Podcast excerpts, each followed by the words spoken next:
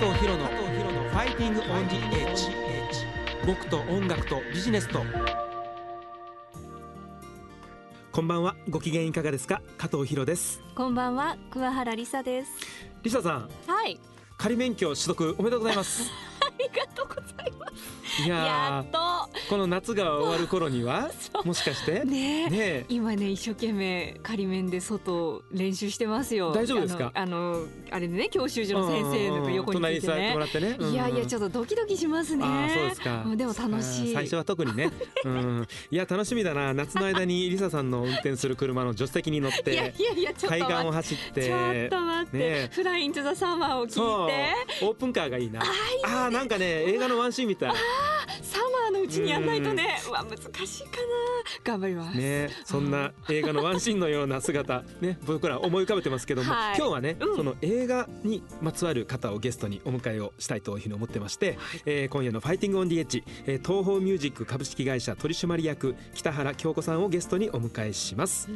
東宝ミュージックということは映画などの音楽にまつわる会社ということですよね。まさにそうですね、えーうんうん。東宝の作品の音楽を作る会社ということなんですが、え。えーその音楽プロデューサーのお一人が北原京子さんということですね。いやもうね映画の現場の裏側とか聞きたいですね。うん。楽しみですね。普段ね多分聞けない話、えーいっぱいねお伺いできればというふうに思います、えーそして今夜はあ僕のニューミュージック自慢はお休みをしまして、ほう。えーもう一組ゲストをねお迎えしたいというふうに思ってまして。どなたでしょううかーんとてもねソウルフルなねうん。女性ボーカルユニット、えー東京ファンキードールズから清美さんをねお迎えしたいというふうに思います、もう清美さん楽しみにしております、はい。えー加藤博のファイティングオンディエッジ僕と音楽とビジネスと東京 FM と FM 熊本の2曲ネットでお送りします。今夜もよろしくお願いします。よろしくお願いします。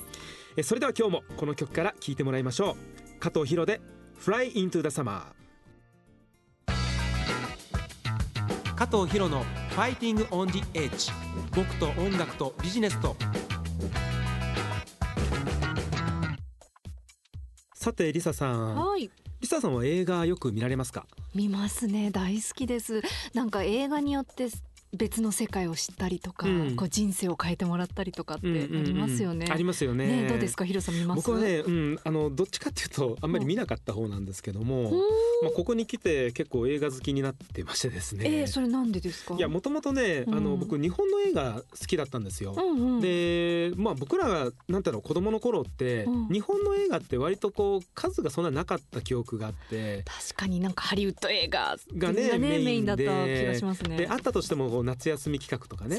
あの、まあ、アニメとか、まあ、今は割とこう大人がうん。大人の人も楽しめるような、うん。日本のその映画ってかなり数出てますよね。ねえ、うん、まあアニメにしてもねあの大人が楽しめるアニメっていうね。そうそう。ん、えリサさんはうん。洋画の方がお好きだっていう？そうなんかあの英語のリスニングにもなるし。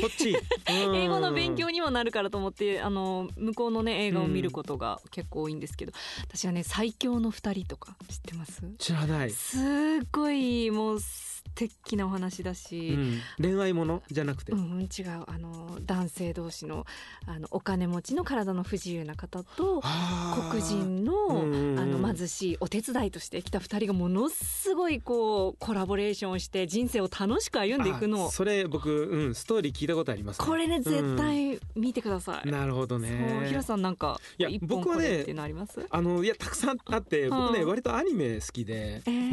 でもちろんあのジブリとかね、うんうんあのまあいろんなね日本の映画ありますけども、うんうん。まあ、最近で言うとね、まあ、ついこの間見たんですけども、はい。まあ、東宝映画の、未来の未来」っていうね。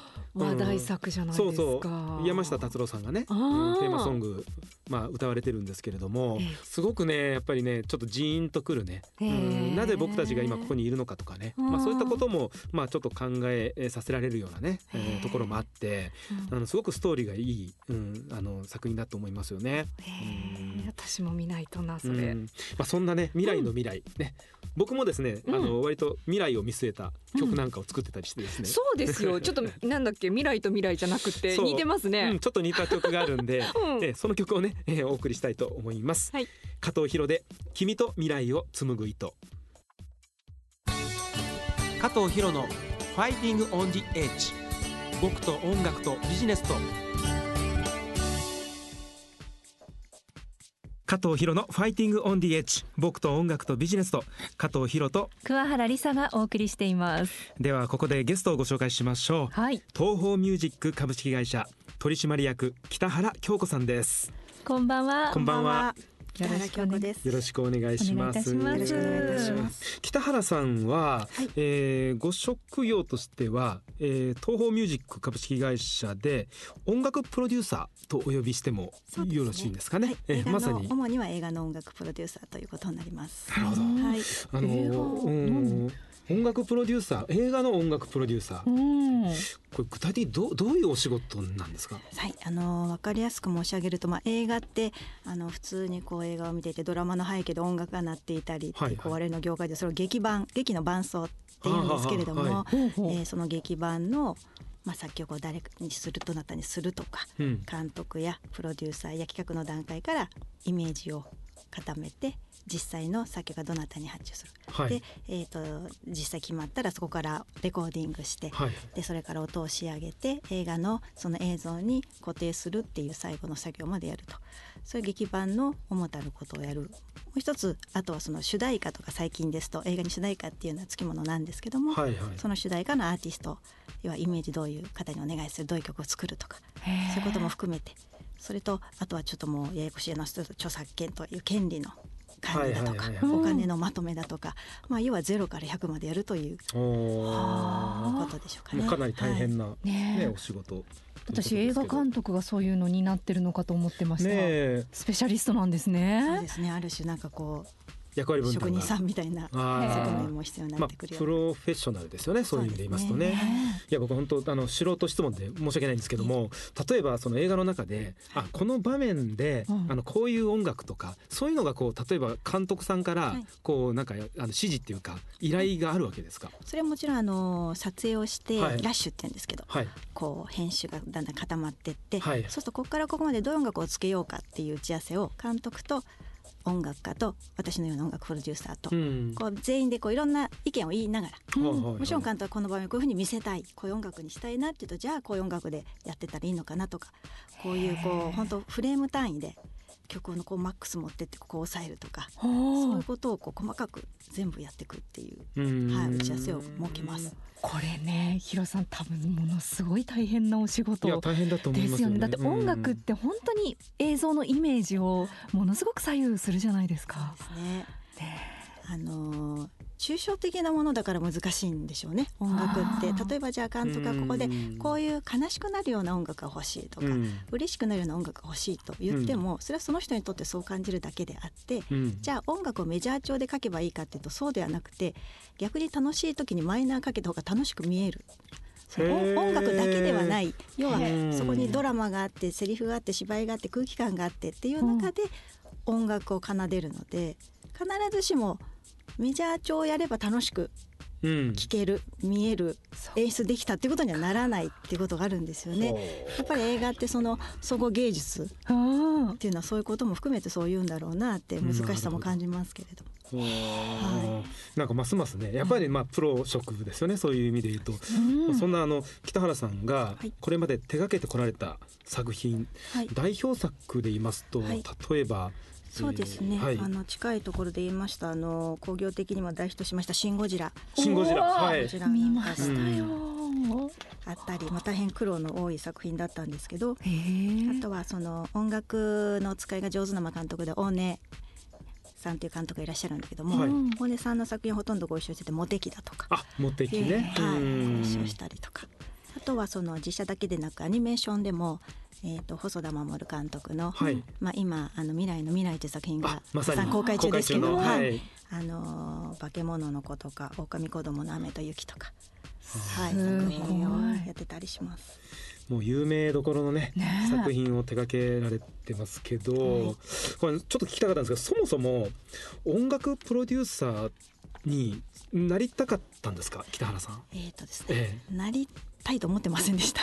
え、なりたいと思ってなかった。まうんあのそういう職業があるっていうこともあの知らずあの要はどっちかというとロック少女といいますか、うん。メジャーよりインディーインディーロック好きの、まあ、大学生だったんですよへね。ーなので自分の好きなものの延長といえばその音楽を売るであろうレコード会社っていうのが、まあ、一番目指したいところなのかなってその頃思ってまして。学生時代。はい。うんで、まあ、あの就職っていうものもそういうところを目指そうとするわけなんですけども、はいはいはいはい。えーっとまあ、あの父のちょっとこうつてではい。レコード会社の偉い方に合わせてもらったりするんですけど、はい。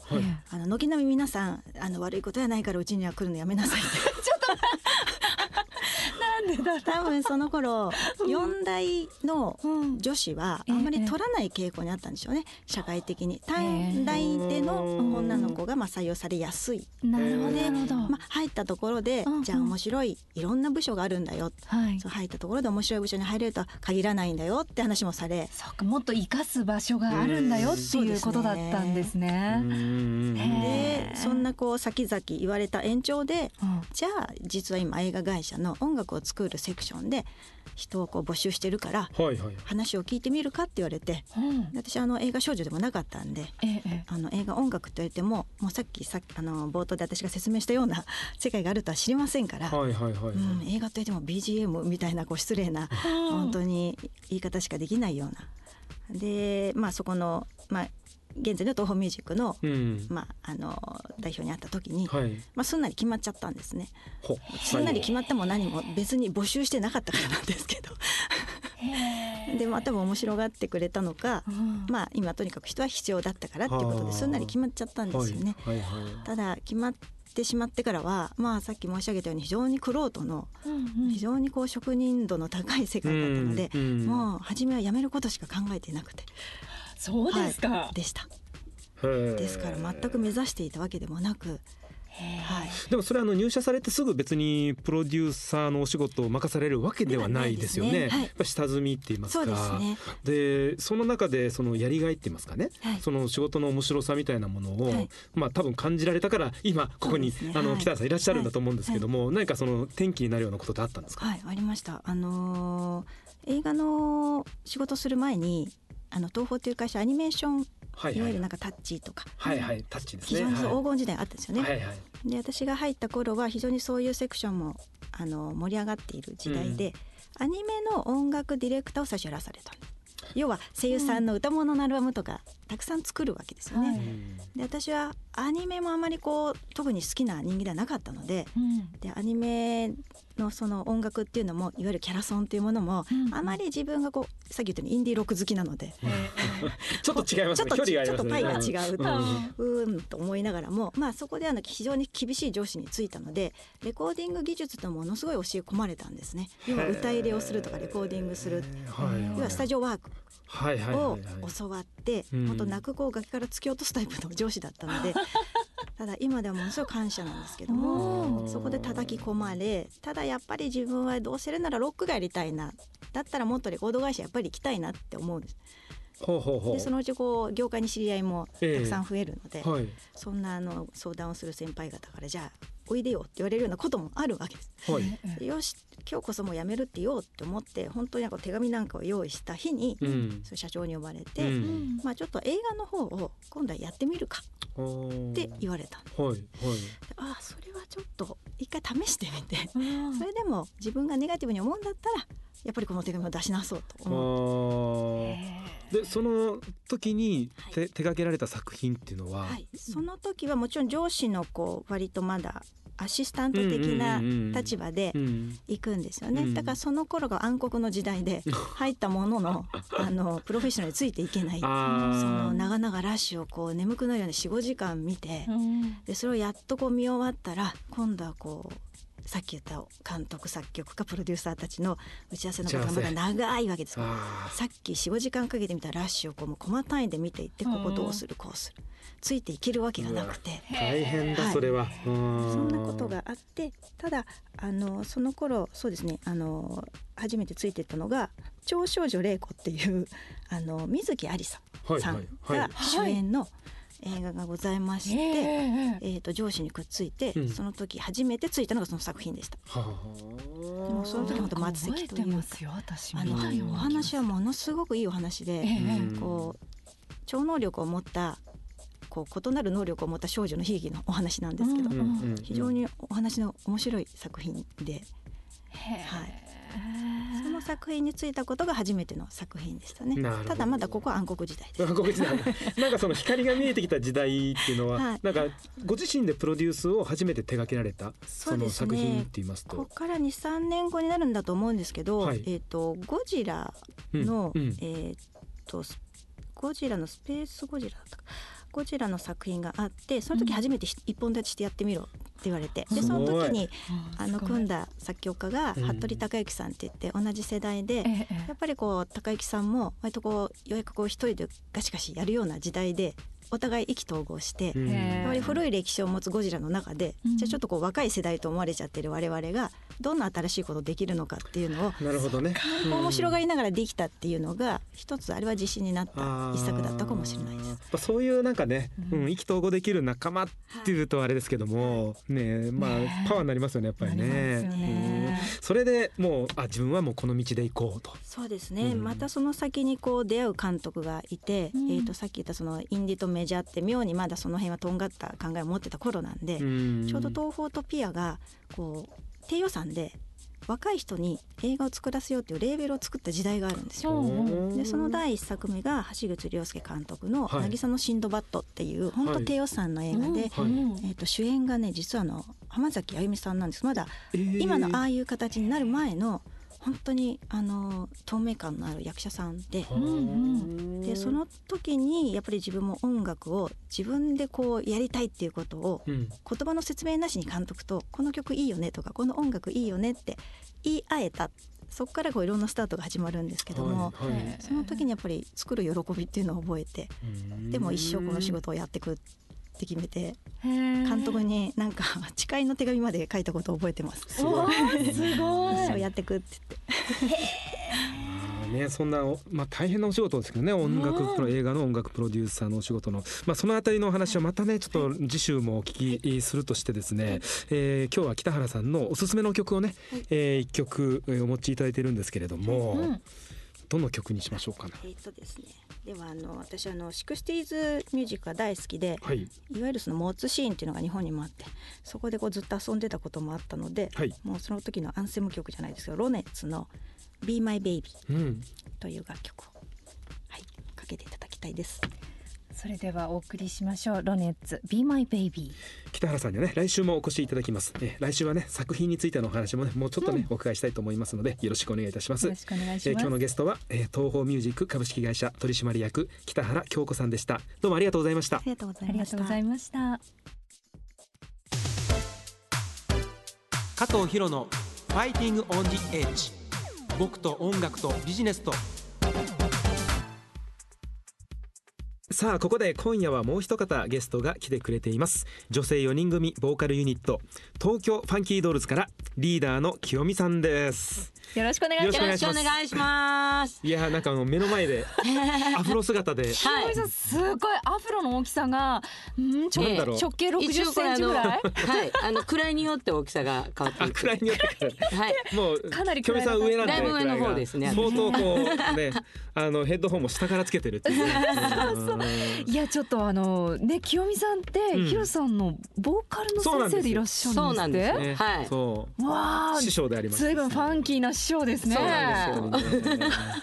もう出来の悪い生徒でねどうですか？普段のヒロさんの。うかなりストイックな感じで、あそう。はい。やいやかなり出来のいいいやいやいや生徒さんです。とんでもございません、へー本当チャランポランでね本当にね。だから今日はねまずあの東京ファンキードールズについて、えーはい。ご紹介いただきたいと思うんですけれども、はい。まあどんなユニットですか？えーっと、うん。まあこのお名前の通りですね、はい。あのファンキーな、うん。あのファンキーというのはこう踊りたくなっちゃうような曲とかを中心にやってます。なるほど、はい。で4人組ということ4人。でそれでまあ若干私が大阪弁なんで、うん。なんかエセ東京みたいに思われるんで。一応あの4人おるうち3人が東京出身で。私あのファンキー担当ということで東京ファンキードー。ルズ東京ねファン今日はねメンバーの中からねみすずさんもねいらっしゃる中外でね、はいうん笑ってましたけどね、待機中。はい。今歩いてますね。お大きいアフロがね今通ってきました、今あのどういう活動されてますか？今はあのいろんなイベントあの車のイベントだったりとかクラブイベントとかそういうとこへ出たりしてますね。はい。割とやっぱりあの東京中心って言いますか？そうですね。うん。東京中心であの年に1回はあの、えっと、ニューヨークのツアーっていうのがあってニューヨークでも何箇所もやってきます。ねまあ昔ね僕もねそのニューヨーク合宿にね。一緒に行ったんだよね。そう。そうですそう。か。なかなかね面白かったですよ。じゃあニューヨーカーの反応どうですか？ジャパニーズのこのアフロ。あなんかあのすごい受け入れ体制万全で。やっぱ器の大きいやね街ですからね。すごい。はい。まあねニューヨークですからねなんと言ってもね。ねえ。このぐらいで驚かれる。うん驚かれない。そうですね。確かにね。うん。まあ清美さん馴染むしねニューヨークが。あ馴染んでそう。そう馴染んでそう。なんかあの近々えーライブがあるということで。そうなんですよ。よ、あの私たちがね一年に一番力を入れてるライブが8月の28日火曜日にあるんですあもうけども来週ですか。はい、ねあのーえーマイナビブリッツって名前変わりましたけどマイナビブリッツ赤坂、はい。赤坂駅のところにあるやつですね、うん。あそこでえっ、と7時スタートで始まります、うん。はい。あのー東京ファンキードールズのスペシャルショーということでお。ワンマンショーです。は盛り上がるでしょうねこれは。そうあのバンドもね生バンドでも、えー、とメンバーが8名いますね、えーであとダンサーも、えー、4人ついてですね相当派手な感じで、会場みんな踊っちゃったりするそうなんですよ。ですよね。すごい。すごい。はうん。うん。